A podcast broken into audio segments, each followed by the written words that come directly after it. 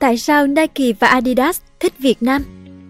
Thời gian gần đây có một sự dịch chuyển của các tập đoàn đa quốc gia như Nike, Adidas, Foxconn, Intel, Samsung tìm đến Việt Nam để mở nhà máy xây dựng cơ sở sản xuất. Cụ thể, Việt Nam hiện đang là nhà sản xuất khoảng 50% số giày của Nike và Adidas. Tại vì sao xu hướng này lại diễn ra? Hãy cùng Lê Yến tìm hiểu trong video ngày hôm nay nhé! Việt Nam, căn cứ điểm toàn cầu mới của Nike Nike được biết đến như là một tập đoàn đa quốc gia của Mỹ, hoạt động trong lĩnh vực thiết kế, phát triển, sản xuất, quảng bá cũng như kinh doanh các mặt hàng giày dép, quần áo, phụ kiện, trang thiết bị và dịch vụ liên quan đến thể thao. Công ty là nhà cung cấp giày thể thao và quần áo lớn nhất trên thế giới. Năm 2017, Nike trở thành thương hiệu giá trị nhất hành tinh trong ngành kinh doanh hàng thể thao. Là một thương hiệu lớn, gã khổng lồ đồ thể thao của Mỹ đang có sự gắn bó chặt chẽ với hầu hết các nền thể thao quốc tế. Tại World Cup 2022 vừa qua, Nike là nhà cung cấp trang phục thi đấu của các đội tuyển bao gồm Qatar, Ba Lan, Ả Rập Saudi, Brazil, Pháp, Croatia, Anh, Hà Lan, Hàn Quốc, Canada, Bồ Đào Nha, Mỹ và Úc. Để có sự thành công này, các sản phẩm mang thương hiệu Nike được cung cấp bởi 191 nhà máy sản xuất đặt tại 14 quốc gia trên toàn cầu. Đặc biệt, hầu hết các sản phẩm giày dép của Nike được sản xuất bên ngoài nước Mỹ thông qua hơn 15 nhà sản xuất hợp đồng độc lập. Trước năm 2010, Trung Quốc là nhà sản xuất giày lớn nhất của Nike. Tuy nhiên, theo một báo cáo của CNBC cho biết, xu hướng đó đã được dịch chuyển khi có đến 51% số lượng giày dép của Nike vào năm 2021 được sản xuất chỉ riêng tại Việt Nam. Con số này tiếp tục tăng lên khi tính đến tháng 10 năm 2022. Nike có 152 nhà sản xuất cung ứng đặt nhà máy tại Việt Nam, trong đó có 116 nhà máy sản xuất thành phẩm và 36 nhà máy nguyên vật liệu. Cơ cấu tập trung vào 3 sản phẩm chính, hàng may mặc, trang thiết bị, giày dép. Các nhà máy này có tổng cộng 526.890 lao động. Đứng trước thực tế này, truyền thông Trung Quốc đại lục và Đài Loan đã đồng loạt đưa tin Việt Nam đã chính thức thay thế Trung Quốc, trở thành nhà sản xuất chính của giày thể thao Nike.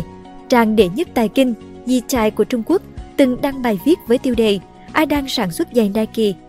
Trong 10 năm, Việt Nam đã thay thế Trung Quốc. Trong bài báo có đoạn viết, nếu người tiêu dùng Trung Quốc chọn một đôi giày thể thao trong các cửa hàng của Nike, rất có thể họ sẽ chọn sản phẩm sản xuất tại Việt Nam. Và cuối cùng tờ báo cũng không quên đặt ra câu hỏi lớn, tại sao Việt Nam trở thành sự lựa chọn tốt nhất cho các ông lớn ngành đồ thể thao? Tại sao Nike chọn Việt Nam? Trên thực tế thì Nike không phải là đại diện duy nhất chuyển nhà máy từ Trung Quốc sang Việt Nam. Ngay cả đối thủ cạnh tranh lớn nhất của họ là Adidas cũng đang đi theo hướng tương tự với 40% giày dép được sản xuất tại Việt Nam. Trong khi đó, theo một báo cáo của Research and Markets, chuyên trang cung cấp nghiên cứu thị trường lớn nhất trên thế giới, mỗi năm Việt Nam xuất khẩu hơn 1 tỷ đôi giày dép các loại sang hàng trăm quốc gia trên thế giới. Trong đó, xuất khẩu giày dép của Việt Nam sang EU chiếm tỷ trọng lớn nhất trong tổng kim ngạch xuất khẩu. Đến cuối năm 2021, cả nước có khoảng 2.200 doanh nghiệp sản xuất giày dép, tập trung chủ yếu ở khu vực ven thành phố Hồ Chí Minh. Theo phân tích của các chuyên gia Research and Markets, hai thương hiệu khổng lồ trong ngành giày dép toàn cầu là Nike và Adidas đã chọn Việt Nam làm cứ điểm sản xuất chính. Một phần chuỗi giày dép toàn cầu đang dần dịch chuyển từ Trung Quốc sang Việt Nam do chi phí thấp hơn. Cụ thể, Việt Nam có ưu thế lớn về cơ sở hạ tầng và nguồn nhân lực. Thành phố Hồ Chí Minh từ lâu được biết đến là nơi có cảng lớn nhất Việt Nam. Tính đến năm 2019, cảng Sài Gòn là cảng container lớn thứ 26 trên thế giới và lớn thứ 5 trong khu vực ASEAN. Hàng năm, các cảng tại đây đang đảm nhận khoảng 67% sản lượng hàng hóa qua cảng biển của Việt Nam. Bên cạnh đó, cách thành phố Hồ Chí Minh khoảng 80 km về phía nam còn có cảng Cái Mép Thị Vải. Cảng Cái Mép Thị Vải là cảng nước sâu, cho phép các tàu lớn hơn vận chuyển hàng hóa ra vào Việt Nam. Điều này có thể làm giảm đáng kể chi phí vận chuyển cho các nhà sản xuất. Ngoài ra, khu vực miền Nam Việt Nam là một trung tâm dệt may trong nhiều thập kỷ và hiện có lực lượng lao động dồi dào và có tay nghề tương đối cao trong sản xuất hàng may mặc. Nguồn lao động dồi dào và chi phí thấp này có thể tạo ra giá trị cao khi được quản lý và sử dụng đúng cách. Bên cạnh đó, một cơ sở quan trọng của sự dịch chuyển này là do Việt Nam đã ký kết các hiệp định thương mại có lợi cho xuất khẩu với châu Âu và Mỹ. Chẳng hạn, trong Hiệp định Thương mại Tự do Việt Nam EU EVFTA, xuất khẩu giày dép của Việt Nam sang EU chiếm khoảng 40%, trong khi Hiệp định Đối tác Toàn diện và Tiến bộ Xuyên Thái Bình Dương CPTPP đã hỗ trợ tăng sản lượng xuất khẩu giày dép Việt Nam sang Canada và Mexico. Chẳng phải ngẫu nhiên mà giám đốc điều hành tập đoàn Nike, ông Andy Campion đã chia sẻ tại cuộc làm việc với Thủ tướng Phạm Minh Chính trong chuyến thăm và làm việc tới Việt Nam vào cuối năm ngoái. Ông cho rằng mỗi năm tập đoàn này sản xuất khoảng 600 triệu đôi giày, trong đó có khoảng 300 triệu đôi giày đang được sản xuất tại Việt Nam. Cùng với đó là 50% nguyên liệu cho chuỗi cung ứng toàn cầu của Nike cũng đến từ Việt Nam. Tóm lại thì trong nhiều năm qua, Nike và Việt Nam đã trở nên gắn bó chặt chẽ với nhau trong một mối quan hệ hai bên cùng có lợi. Việt Nam hiện là một trung tâm sản xuất chính cho hàng hóa của Nike với hơn nửa triệu lao động, trong khi Nike cũng tạo dựng cho mình một chuỗi cung ứng mạnh mẽ và tin cậy. Rất có thể trong tương lai, mối quan hệ này sẽ tiếp tục được duy trì và phát triển mạnh mẽ hơn nữa. Nhiều tập đoàn đẩy mạnh sản xuất tại Việt Nam Trong vòng 5 năm qua, đã có không ít doanh nghiệp FDI chuyển sản xuất hoặc mở rộng đầu tư sang Việt Nam. Ngay từ đầu năm 2021, tập đoàn công nghệ Foxconn Đài Loan, nhà sản xuất hàng điện tử theo hợp đồng lớn nhất thế giới, đã vào tỉnh Bắc Giang với dự án nhà máy Fukan Technology. Dự án này chuyên sản xuất máy tính bảng và máy tính sách tay với công suất khoảng 8 triệu sản phẩm mỗi năm. Tổng vốn đầu tư đăng ký 270 triệu đô.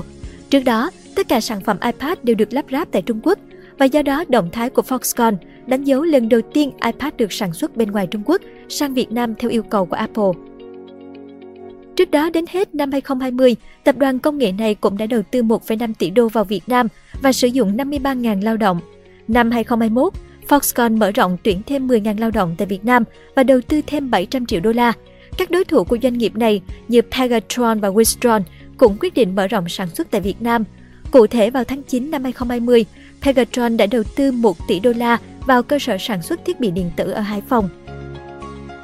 Tương tự, thị trường Việt Nam cũng đã chứng kiến làn sóng dịch chuyển của Hanwha, Hàn Quốc về sản xuất phụ tùng máy bay đã di dời sang Hà Nội. Yokowo, Nhật Bản về sản xuất thiết bị trên xe có động cơ đã di dời sang Hà Nam.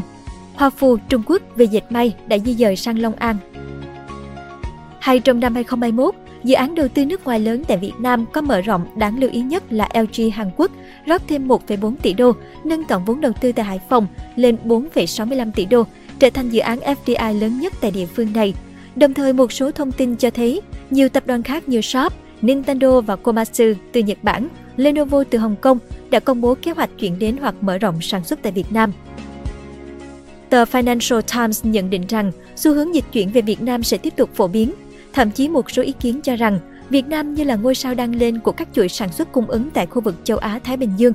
Theo Ngân hàng Thế giới WB, dù ảnh hưởng từ dịch Covid-19, nhưng thu hút FDI vào Việt Nam vẫn tăng, chứng tỏ nhà đầu tư nước ngoài tiếp tục duy trì lòng tin với Việt Nam.